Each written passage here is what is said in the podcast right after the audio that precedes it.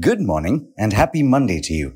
This is the Daily Morning Update from BQ Prime and I'm Alex Mathew. Today is the 5th of June. Here's everything that you need to know. In the top news, crude oil is in focus at the start of the week. Over the weekend, members of the OPEC Plus agreed to a deal that will see Saudi Arabia make an additional voluntary cut of 1 million barrels of oil a day for a month. Saudi Energy Minister Prince Abdulaziz bin Salman unveiled the reduction in a statement, once again managing to pull off a surprise. The kingdom's move came at the cost of ceding ground to two key allies. Russia, on one hand, made no commitment to cut output deeper, and the United Arab Emirates secured a higher production quota for 2024 at the cost of some African producers. Now, oil prices have been under pressure amidst an uncertain global growth environment with weak data emerging from China. The update over the weekend, though, has pushed prices higher. Brent crude was above $77 to the barrel last I checked. Meanwhile, India's import of Russian oil has risen further.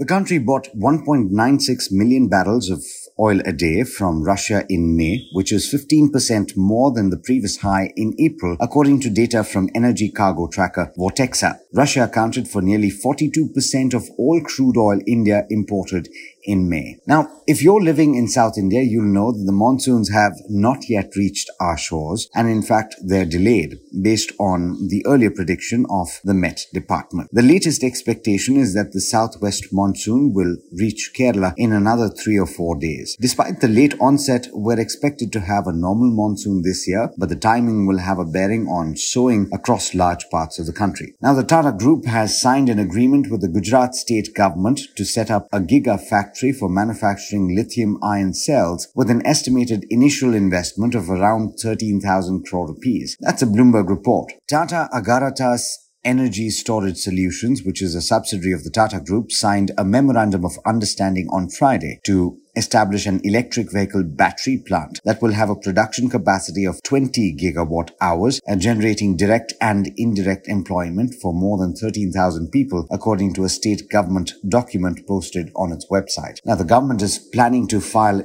draft papers for an initial public offering of state-owned Indian Renewable Energy Development Agency by September. The PTI reported, quoting the disinvestment secretary, that merchant bankers have been appointed and a DRHP could be filed within 3 to 4 months. All right, now let's turn to the markets. US markets had a strong close at the end of last week, with the debt deal having gone through, and futures are indicating a positive start to the new week, though gains could be narrow. In the Asia-Pacific region, it's a strong start for the three early risers, with all three starting strongly positive.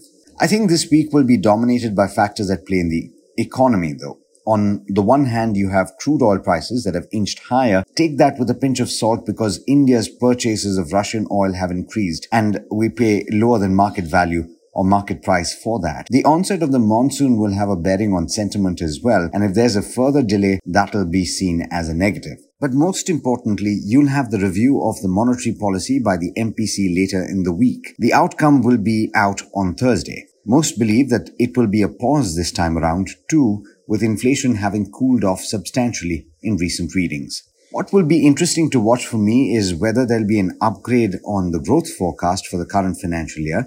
Remember, the growth for the last quarter was significantly higher than expected. Now, last week, you saw the benchmark index move very little. In fact, it ended above 18,500, but most of the action was seen in the broader markets. One key element in the recent past has been buying by foreign institutions, and if that continues, you could see some support for the benchmark. On the sectoral front, take a look at the IT sector. The Nasdaq is up 24% in the calendar year so far, and it has outperformed Indian IT by a wide margin. In fact, the outperformance is higher than the historical average. Now, there's an interesting brokerage note from Dart on cement. They believe that demand is likely to remain healthy and gain traction in the coming months. And in fact, there's also a price hike expected based on channel checks, apart from the central region, by 5 to 40 rupees per bag this month. Now, among stock-specific information that we've been tracking this morning, the record date for Wipro's buyback of shares has been set at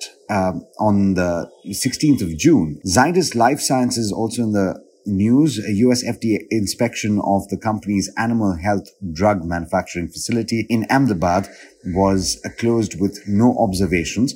Minda Corporation is planning to raise 600 crore rupees through an issue of shares, and that could either be public or private. HEG and graphite are also in the news, and that's because India has allowed import of needle petcoke for graphite anodes. As things stand right now, though, the SGX Nifty is indicating a positive start to trade here in India with the gains of about 0.5% last I checked. You can catch all of that action once markets open right here on bqprime.com. And that brings us to the end of this edition of the All You Need to Know podcast. Thanks for listening in. This is Alex Mathew signing off. Have a great day.